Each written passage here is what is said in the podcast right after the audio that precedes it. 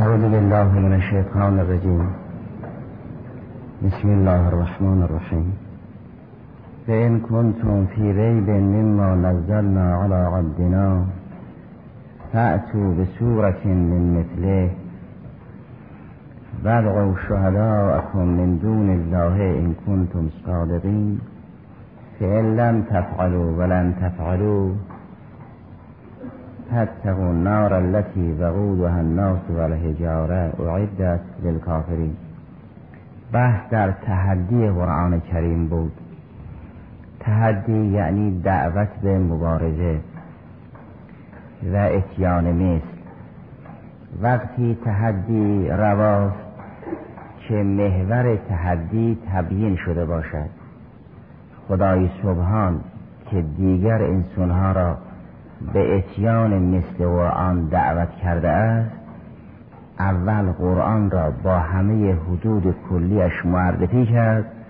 اونگاه فرمود کتابی که دارای این شرایط باشد بیاورید یا سوره‌ای که با این خطوط کلی همراه باشد بیاورید.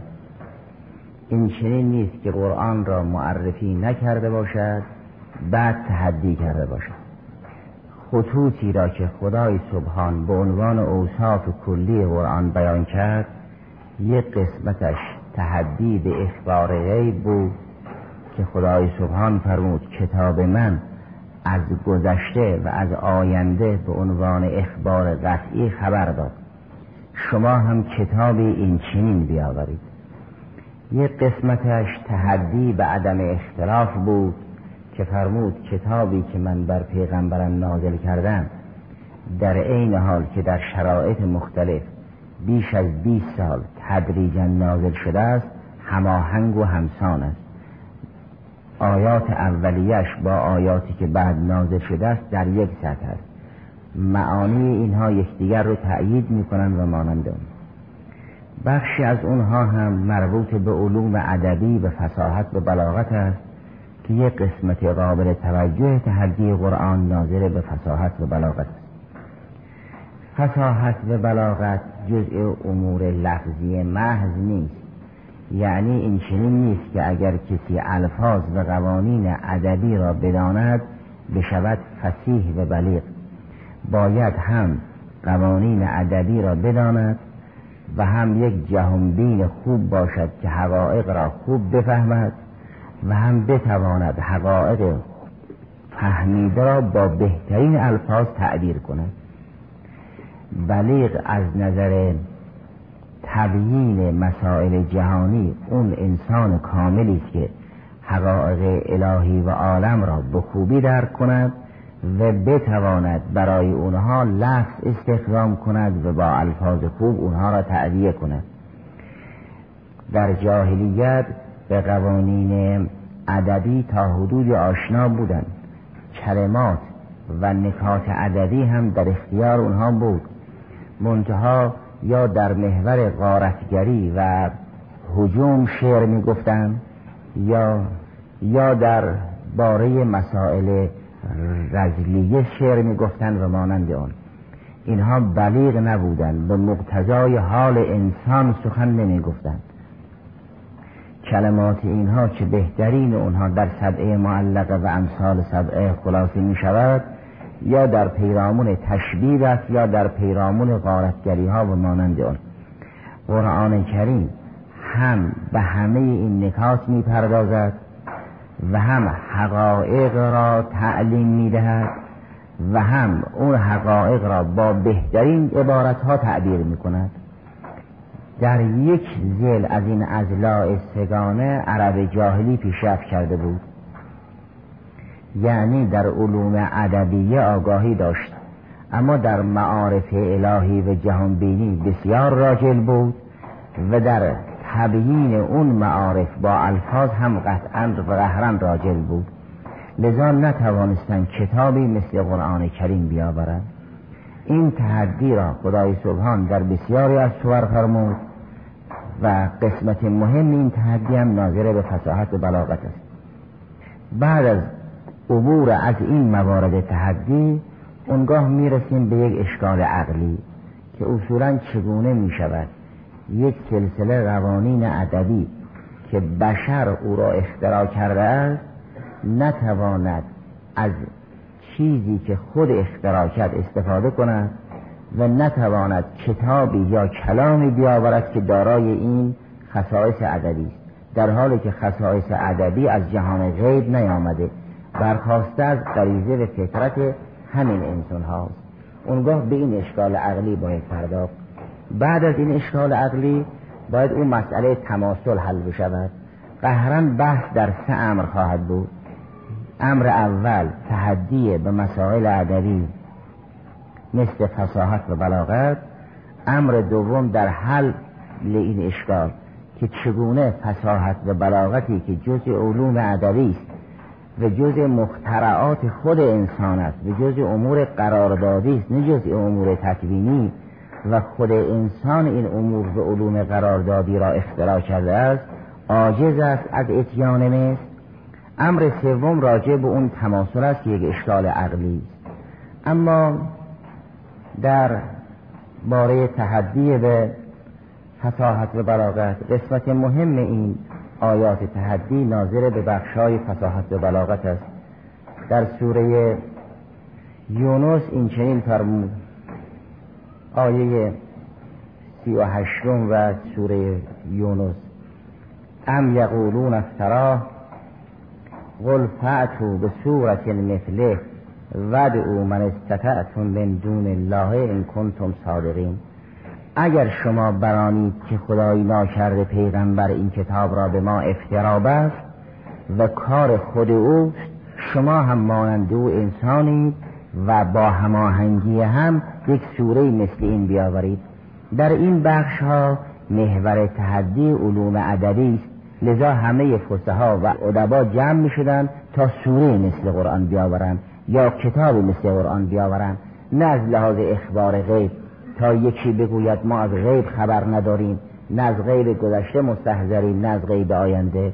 اینها که به فکر مبارزه افتادن که مثل قرآن بیارن از این تحدی تحدی علوم ادبی فهمیدن.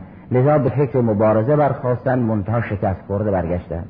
فعتو به صورت مثله ودعو من استطعتم من دون الله ان کنتم در سوره هود آیه سیزده فرمود ام یقولون افتراه قل فعتو به عشر صور مثلهی مفتریات ودعو من استطعتم من دون الله ان کنتم صادقین. اگر شما دارای تقوای علمی هستید کتابی مثل این یا ده سوره مثل این که به زعم شما افتراست بیاورید. و اونها هم با مبارزه برخواستن از این تحدی تحدی علوم ادبی فهمیدن. رفتن سخنی فسیحانه بلیغانه مثل قرآن بیاورن و نتوانستن. تحدی به فساحت و بلاغت زیاد دربارش بحث شده. که حتی ادی می‌کردن اعجاز قرآن و تحدی قرآن فقط در محور فساحت و بلاغت این چون زیاد بحث شده است دیگر نیازی به تکرار نیست. اما فساحت و بلاغت جزء علوم تکوینی نیست جزء علوم قراردادی است. یعنی علومی است که اگر بشر نباشد جا برای فساحت و بلاغت نیست. جزء حقایق عالم نیست جزء علوم قراردادی است. الفاظ را بشر می سازد یعنی این حروف را کنار هم جمع می کند می شود کلمه. کلمات را کنار هم جمع می کند می شود جمله و کلام. و ارتباط این الفاظ با معانی را هم بشر می سازد این طور نیست که این رابطه یک رابطه علی و معلولی باشد. اون طوری که آتش سبب حرارت است یا آب سبب برودت است اونطور یک رابطه علی بین این الفاظ و معانی باشد. لذا می‌بینید یک لفظ برای دو معنای متضاد هست که میگن این من الازداد است. یا در یک لغت این لفظ برای دو معنای متضاد در از این جهت که مثلا این قبیله این لفظ را برای اون زید وضع کردن قبیله دیگر همین لفظ را برای معنای مضاد اون وضع کردن. اونگاه این دو قبیله کنار هم جمع شدن به شده مثلا لغت ازداد یا نه اصولا این کلمه در یک زبان و لغت به یک معناست و همین کلمه در زبان و فرهنگ قومی دیگر به معنایی که ضد معنای اول است. این چنین نیست که رابطه لفظ و معنای رابطه تکوینی و علی باشد. این امر قراردادی است. پس پیدایش الفاظ رو قرارداد است. دلالت الفاظ بر معانی روی قرارداد است. قهرن اون نکات و ذرائفی هم که در نحوه تعبیر از معانی و الفاظ و نحوه هدایت به اون معانی به وسیله الفاظ مطرح است اونها هم قراردادی خواهد پس علوم ادبی جزء علوم قراردادی است. جزء علوم حقیقی و تکوینی نیست. انسان وقتی که همه قواعد ادبی را در یک لغت می‌داند وقتی با لغت دیگر خاص سخن بگوید می‌بینید راجل است. اکثر سرمایه های خود را باید از دست بدهد. و اما علوم تکوینی یعنی جهانبینی اون کار با اقلیم و لغت و فرهنگ و نژاد و قوم ندارد. شما مسئله علت و معلول را ترک کردید با هر که بخواهید سخن بگویید با هر زبان بخواهید سخن بگویید مسئله علیت و معلولیت یه مسئله زنده است. اگر یک چیزی هستی و عین ذات او نبود علت می‌خواهد. و اگر چیزی علت خواست باید علت اقوای از او باشد. و سایر احکامی که مربوط به علیت و معلولیت است. این هم جهان بینی. این مربوط به قرارداد کسی نیست. هر جا اندیشه هست این حقایق هست. هر جا فکر هست این مطالب زنده این چنین نیست که اگر شما وارد یک سرزمینی شدید که به زبان دیگر سخن می‌گویم شما باید سرمایه هاتون را از دست داده باشید. این چنین نیست. مسائلی که مربوط به جهان شناسی و جهان بینی است این چنین. علوم ادبی یک ابزاری بیش نیست اون هم در محدوده قرارداد بشه ممکن است کسی در فرهنگ خود ادیب ماهر باشد وقتی از اون فرهنگ به فرهنگ دیگر منتقل شد یک انسان راجلی باشد. چون اون قراردادها در این اقلیم و این نژاد و فرهنگ خریدار ندارد. برخلاف کسی که جهان بین است. پس علوم ادبی فساحت و بلاغت جزء امور قراردادی وقتی جزء امور قراردادی شد زیغش به دست خود بشر است. یعنی بشر ای را ساخت. اگر بشر نباشد علوم ادبی نیست علوم قراردادی نیست. نه سخن از فائل و فعل و امثال ذالک است نه سخن از رفع و نصب و جر است نه سخن از فتح و زم و کسره. اگر بشر نباشد سخن از علیت و معلولیت هست سخن از حدوث و غرم هست. اما اگر بشر نباشد سخن از فساحت و بلاغت نیست. پس این گونه از امور جز علوم قراردادی است. و علومی است که خود بشر مبتکر اوست. و علومی است که سازنده و بافنده او فکر بشری است. اگر یک علمی سازندش بافندش خود بشر است چگونه بشر نمی‌تواند طوری ساخته خود را ببافد که مثل قرآن در بیاید؟ این سخن از اخبار غیب نیست. تا انسان بگوید دیگران نمی‌دانند پیغمبر علیه آلاف و و سلام می‌دانند. این سخن از فساحت و بلاغت است. فساحت و بلاغت را خود بشر ساخت و بافت مخصوصا اعراب جاهلی. اونگاه چگونه کتاب به جایی می‌رسد که دیگران نمی‌توانند از ساخته خودشون استفاده کنند. لذا در بین علمای ما مرحوم سید مرتضا و در بین علمای عامه هم عده قائل به صرفه شدن قائل به صرفن صرف یعنی که یعنی آوردن کتابی مثل قرآن یا سوره مثل قرآن ذاتا محال نیست. فی نفسه ممکنه.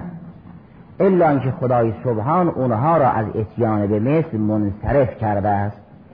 این قول به صرف که در کتابهای کلامی و تفسیری به مرحوم سید رزوان لالی از علمای خاصه امامیه و در بعضی از بخش های تفسیری به امام رازی منصوب است معناش این است که نه قائل به صرفن صرف یعنی قرآن مثل دارد به اتیان مثل قرآن مستحیل نیست الا اینکه خدای سبحان انسانها را از اتیان مثل قرآن یا سوره مثل قرآن منصرف کرده است.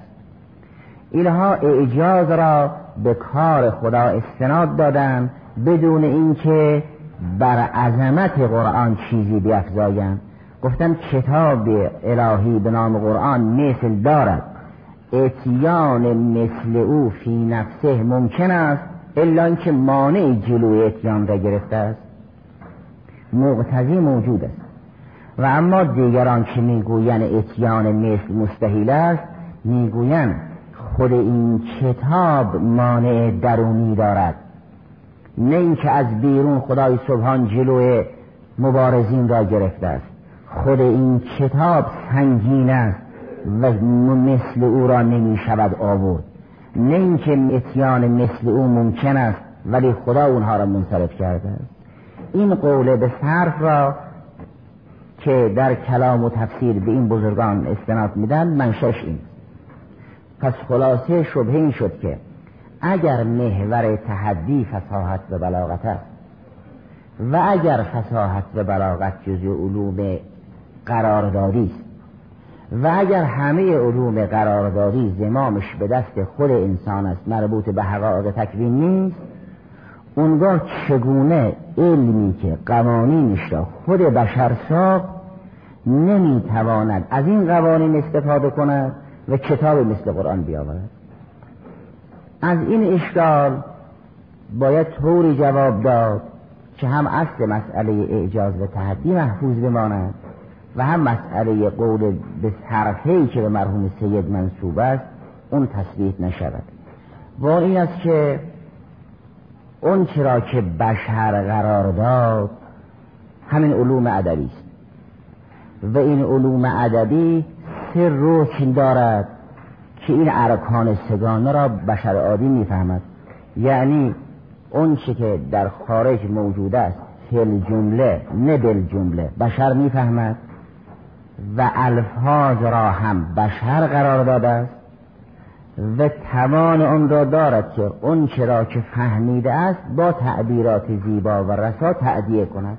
این میشه فساحت چون الفاظ محض سخن از فساحت و بلاغت نیست معنای صرف سخن از فساحت و نیست اگر کسی معنایی را با الفاظ رسا و بجا تعبیر کرد اونگاه سخن از فساحت و بلاغت است.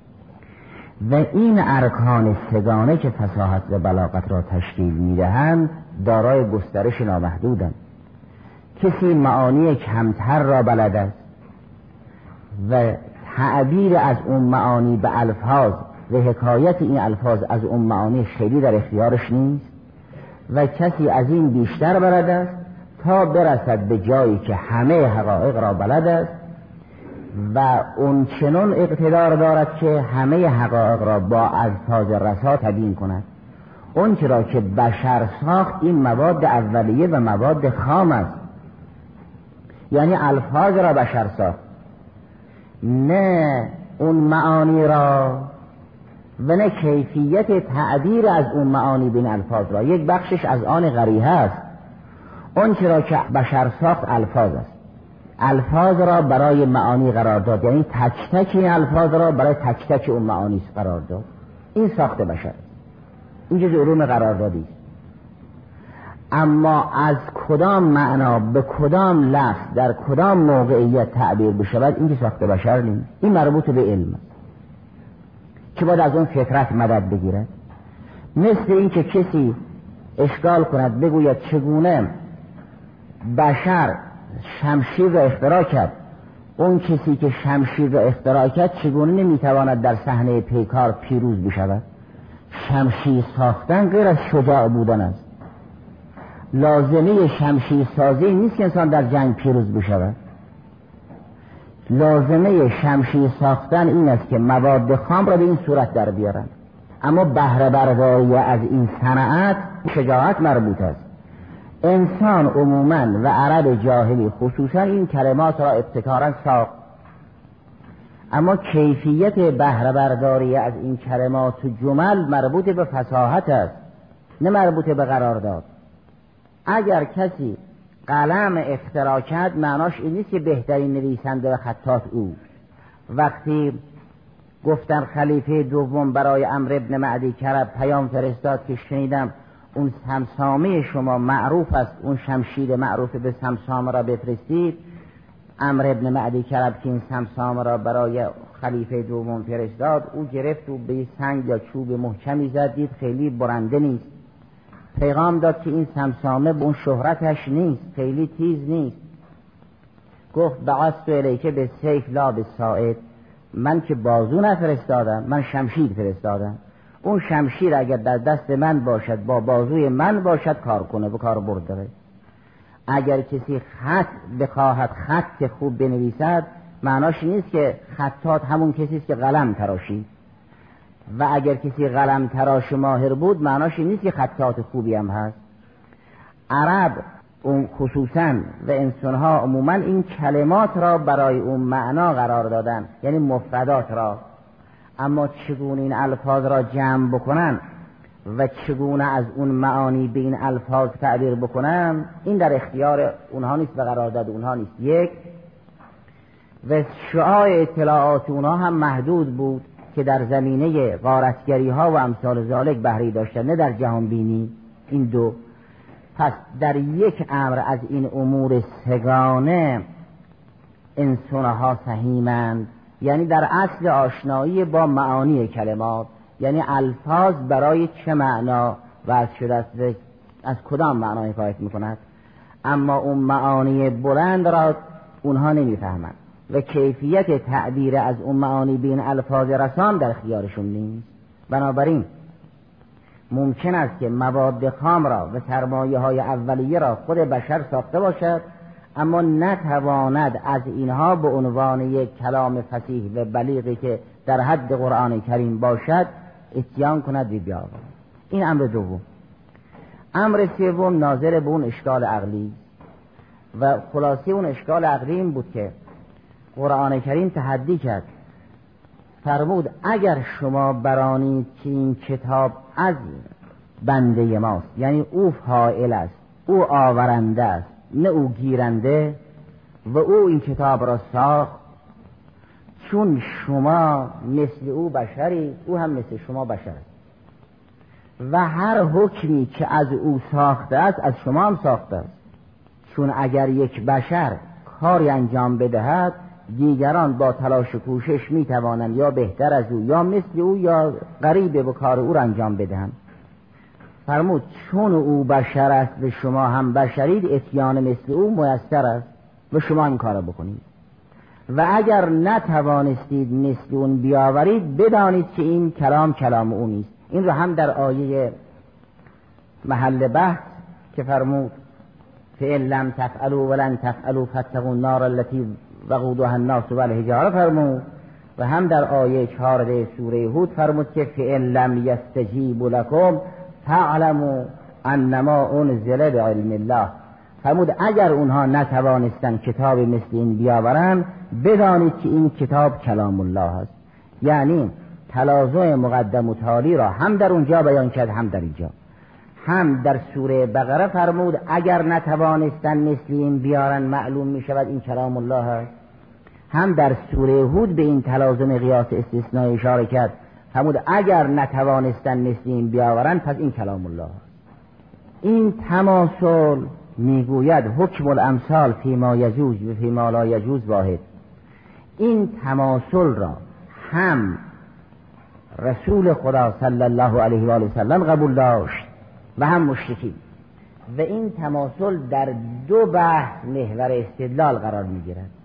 هم در بحث خود ما که از این طرف خدا تحدی می کند هم در بحثی که اونها به عنوان انتقاد و اعتراض داشتن مورد بحث قرار می گیرد هم اونها گفتن ما هم مثل توییم اگر تو گیرنده وحی ما هم باید بگیریم تا معلوم بشود وحی حق هم از این طرف خدا به مردم میفرماید به اینکه پیغمبر مثل شما. اگر این کلام کلام اوست شما هم مثل او بیاورید. این رو قانون تماسل هم اونها می‌گفتن تو مثل مایی ما مثل توییم ما وقتی به حقانیت وحی اعتراف می‌کنیم که ما هم بفهمیم. مثلا اگر در آسمان ماهی را کسی ببیند و دیگران بگویند ما هم مثل تویم این دید را ما هم داریم. اگر ما ندیدیم معلوم می شود قمری در آسمان نیست. این رو قانون تماسله. دیگران می‌گویند تو مثل مایی ما هم مثل تویم اگر تو دیدی ما هم باید ببینیم. چون ما نمی‌بینیم معلوم می شود ماه در آسمان نیست. این استدلال. اونها می‌گفتن به این که ما مثل تویم تو مثل مایی. اگه تو میابی و چیزی را به عنوان وحی می‌گیریم ما هم باید بیابیم. این اعتراض از اون طرف بر اساس قانون تماسل که هم باید علاهده مطرح بشود همین دلیل بر اساس قانون تماسل را خدای سبحان ترک کرد. پیغمبر مثل شماست. شما هم مثل پیغمبرید. اگر این کلام کلام اوست نه کلام من شما هم مثل این بیاورید. این رو قانون تماسل در قانون تماسل طرفین قبول دارن که مثل همن. نه تنها به پیغمبر اسلام می‌گفتن اصولا این مسئله ناظر به نبوت عامه است نه نبوت خاصه. هر پیغمبری معجزه داشت و در برابر او تحدی داشت و قوم او هم باید به این تحدی پاسخ بدهند. این قانون تماسل در مسئله نبوت عامه مطرح است. لذا در سوره شعرا وقتی جریان صالح را ذکر می کند میفرماد به اینکه قومش گفتن از قال لهم اخوهم صالح صالح علا تتقون؟ تا به آیه 154 می‌رسد که ما انت الا بشر مثلنا. تو بشری هستی مثل ما. فعت به آیت این کنت من از صادقین اگر یک مزیتی داری معجزه بیاور. یا این انتم الا بشر مثلنا. گاهی به همه اون گروه انبیا خطاب بکردن شما هم انسان های هستید مثل ما.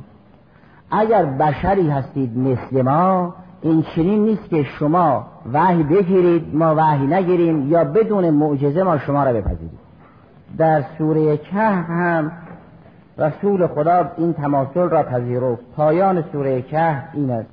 قل انما انا بشر مثلکم. پس اصل تماثل را طرفین قبول دارد. هم خدای سبحان به انسان ها می‌گوید پیغمبر بشری مثل شما. اگر این کلام کلام اوست نه کلام من شما هم مثل او بیاورید. هم اونها قانون تماثل را قبول دارد می‌گویند تو بشری هستی مثل ما و ما هم مثل توییم. این تماثل را طرفین قبول دارند. گاهی از این طرف محور استدلال خداست. گاهی از اون طرف محور اشکال مخالفین خدای سبحان هر دو را تبیین می‌کند و حل می‌کند.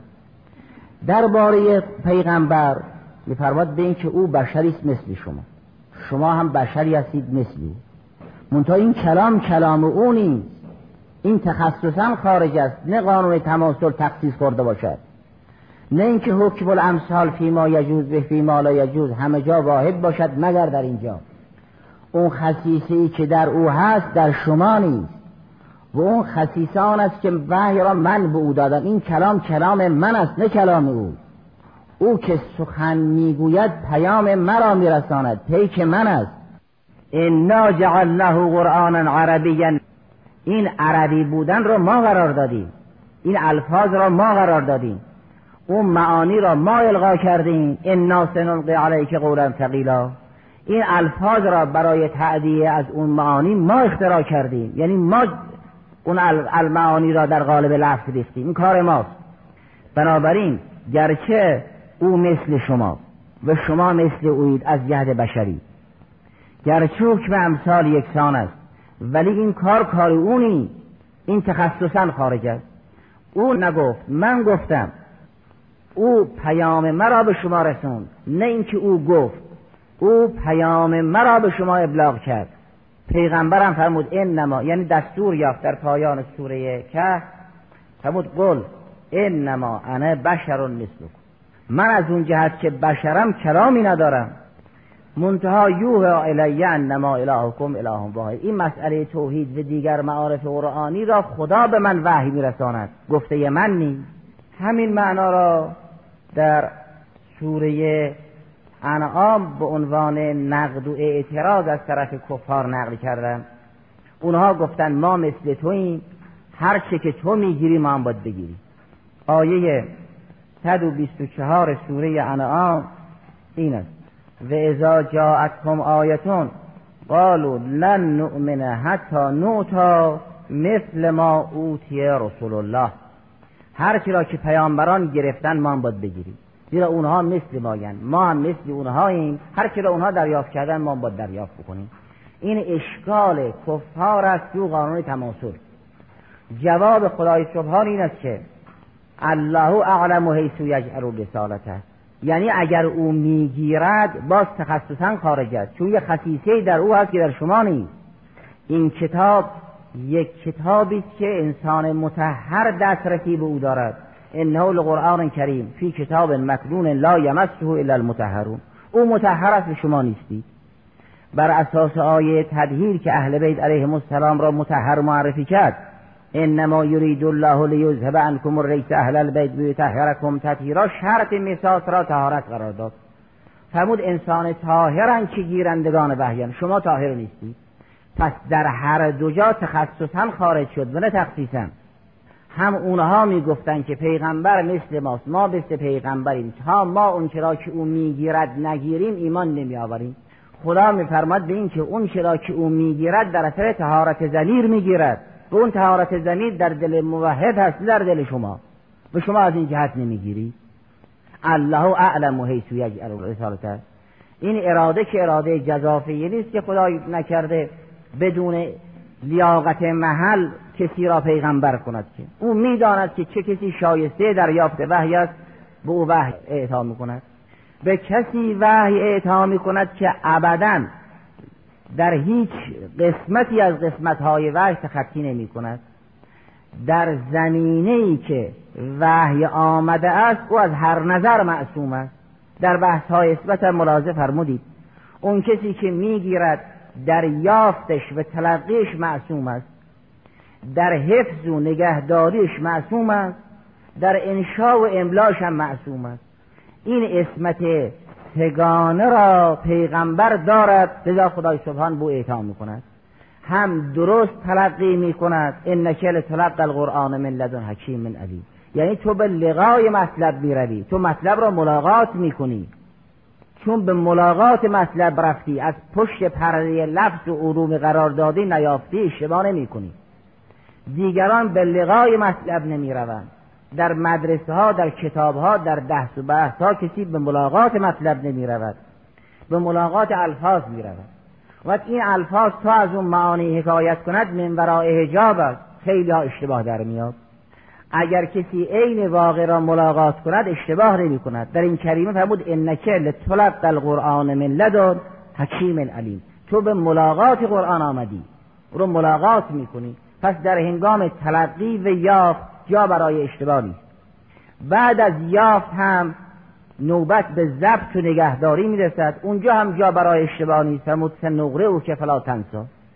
یک کسی که مطلب را خوب فهمید بعد به خاطره ها در خاطره می سپارد در این حافظش احیانا ممکن است اشتباه راه پیدا کند چیزی را فراموش کند. اگر چیزی را فراموش کرد اون حقیقت را به مقدار نسیان از دست داد.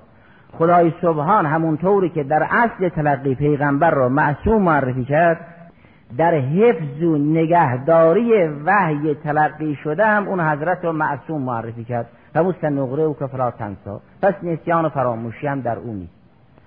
بعد از تلقی صحیح و بعد از ضبط صحیح نوبت به املا و ابلاغ و انشا می‌رسد. این مرحله را هم خدای سبحان با اسمت تأمین کرده است. فرمود ما ینطق عن الهوا ان هو الا وحی یوها. یعنی در هنگام انشا هم این افق لب متحر حضرت معصوم است. اون چرا که به دیگران می‌گوید پیام می‌دهد اون هم معصومانه پیام می‌دهد. پس در مسئله تلقی معصوم است در مسئله ضبط و نگهداری معصوم است در مسئله ابلاغ و امشاق معصوم است. این انسانی که متحر در جمیع جهات است این دستش به قرآن می‌رسد. لا یمسه الا المتحرون. دیگران این خصائص را ندارند لذا از قرآن بهره نمی‌گیرند. قرآن بر اونها نازل نمی شود پس این چنین نیست که اگر از نظر بشری مثل هم بودن باید از قرآن سهمی ببرند قرآن بر اینها هم نازل بشود در هر دو بخش قرآن کریم به عنوان خروج تخصصی جواب داد نه خروج تخصیصی نه اینکه آری شما هم بشرید مثل او ولی تخصیصا خدای سبحان او را پیغمبر کرد داد. که موضوع همان است منتها حکم عوض شده. این چنین نیست. موضوعا و حکمن با شما فرق دارد. نه اینکه موضوعا یکی و حکمن با شما فرق داشته باشد که بشه تخصیص. فرمود الله اعلم حیث یجعل رسالته خب بچه اگر بچه عاقل است می‌فهمد که باید خاضع باشد. قرآن کریم هم میفرماد میگه لم یستجیب لکم فاعلموا انما انزل بعلم الله. خدای سبحان امر تعجیزی کرده است. فرمود شما مقدورتون نیست بیاورید. منتها باید بفهمید که مقدورتون نیست. و باید بفهمید این کار کار من است نه کار انسان عادی. در همه موارد خدای سبحان به خروج تخصصی جواب داد نه تخصیصی. عمده همون تلازم مقدم و تالی که هم در آیه محل بحث سوره بقره اشاره کرد و هم در سوره هود. در سوره هود به این تلازم چنین اشاره فرمود. آیه چهارده فئن لم یستجیبوا لکم فاعلموا انما انزل بعلم الله. اگر اونها نتوانستن مثل این قرآن بیاورن عالم باشید که این کلام الله است نه کلام بشر و روحش هم به همون تلازم مقدم و تالی برمیگردد که لو کان هازل کلامو کلام بشرین لعم کنل اتیانو به مثلهی ولکن نتالی باطل فالمقدم مثلو این تلازم را هم در سوره هود بیان فرمود هم در سوره بقره. هم در سوره بقره فرمود اگر نتوانستن مثل این بیارن از آتش بپرهیزن. هم در سوره هود فرمود اگر نتوانستن مثل این بیارن پس بدارید این کلام کلام الله چرا؟ برای اینکه اگر این کلام کلام بشر بما انه بشر بود مقدور بشرهای دیگر هم بود. و چون مقدور بشرهای دیگر نیست معلوم می شود این کلام کلام بشر بما انه بشر نیست. در مسئله تحدیه به اخبار غیب یه بحثی است در سوره مبارکه مائده که اون را سیدن استاد میفرماد که در خصوص این کتاب می‌بینید. و اون آیه پنجاه و چهارم سوره مائده است. میفرماید یا ایها الذین آمنو من یرتد منکم عن دینهم فسوف یأتی الله بقوم یحبهم و یحبونه أذلة على المؤمنین أعزة على الكافرین یجاهدون فی سبیل الله ولا یخافون لومة لائم ذالک فضل الله یعطیه من یشا والله واسع علیم. این را جز اخبار به غیب می‌زنن. میفرمایند به این که به همون مؤمنینی که قبلا بحثی از اونها به میان آمد بود اگر شما از صحنه برگردید ارتداد کنید روی ارتجاع کنید از پیغمبر رو برگردانید یعنی از نصرت دین رو برگردانید این چنین نیست که خدای سبحان دست از دین خود بردارد. کسانی را که واجد شرایط مبارزه هستند اونها را خدا می آورد فسوف یعتی الله به قوم یحبهم و یحبونه. این را به عنوان اخبار غیب فرمود. فرمود یقینا خدای سبحان گروهی می آورد که هم دوستان خدایان هم خدا دوست اونها و اونها دین خدا را یاری میکن این ارتداد ارتداد از اصل دین نیست. ارتداد از نصرت و از جهاد و مانند آن است فرمود فسوف یعتی الله به قوم یحبهم و یحبونه. کسانی را خدا می آورد که هم محب خدایان هم محبوب خدا. و اونها دین خدا را یاری می‌کنن. این فسوف یعت الله به قومه نه یعنی خدا یک گروه را خلق می‌کند که این چینن. خدا همه رو خلق می‌کند چون الله خالق کل شی. اما این کار رزمنده ها را خدای سبحان کار خود می‌داند. فرمود منم که اینها را به میدان آوردم. خدا محبان خود به محبوبان خود را به میدان می آورد این کار را به خود نسبت می‌دهد. فرمود ما اینها را به میدان می آوریم تا دینمون را یاری کنم. فسوفه یعت الله به قوم که یحبهم و یحبونه. چه گروهی محب خدایم و چه گروهی محبوب خدا در سوره آل عمران فرمود قل ان کنتم تحبون الله فاتبعون یحببکم الله. محور محبت وجود مبارک حبیب الله علیه آلاف و تحییت و رسول خدا حبیب خدا پیروی حبیب خدا محور محبت است. انسان را محبوب می‌کنه اگر کسی خواست محبوب خدا بشود چاره جز پیروی حبیب نیست. راه او راه محبت است. و اگر راه محبت را کسی طی نکرد بیراه رفته چون انسان از چیزی احترام می‌کند و به چیزی احترام می‌کند که بو علاقه داشته باشد. تنها راه راه محبت است و راه محبت هم پیروی حبیب خدا. اگر کسی پیروی حبیب خدا را به عهده داشت هم محب خداست هم محبوب خدا. اونگاه خدای سبحان کار اینها را به خود نسبت می‌دهد. می‌فهمد منم که اینها را به میدان آوردم؟ نظیر و ما رمیت از رمیت بلاکن الله رما. این و ما رمیت از رمیت بلاکن الله رما که در سوره مبارکه انفال هست زیل یک آیه است. صدر اون آیه خطاب به عموم رزمنده ها فرمود به این که شما اونها را نکشتید.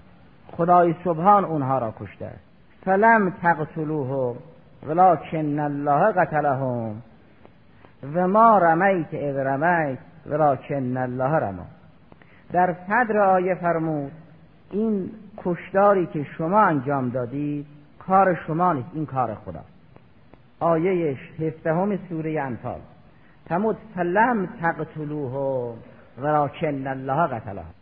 و ما رمیت اذ رمیت ولکن الله رما.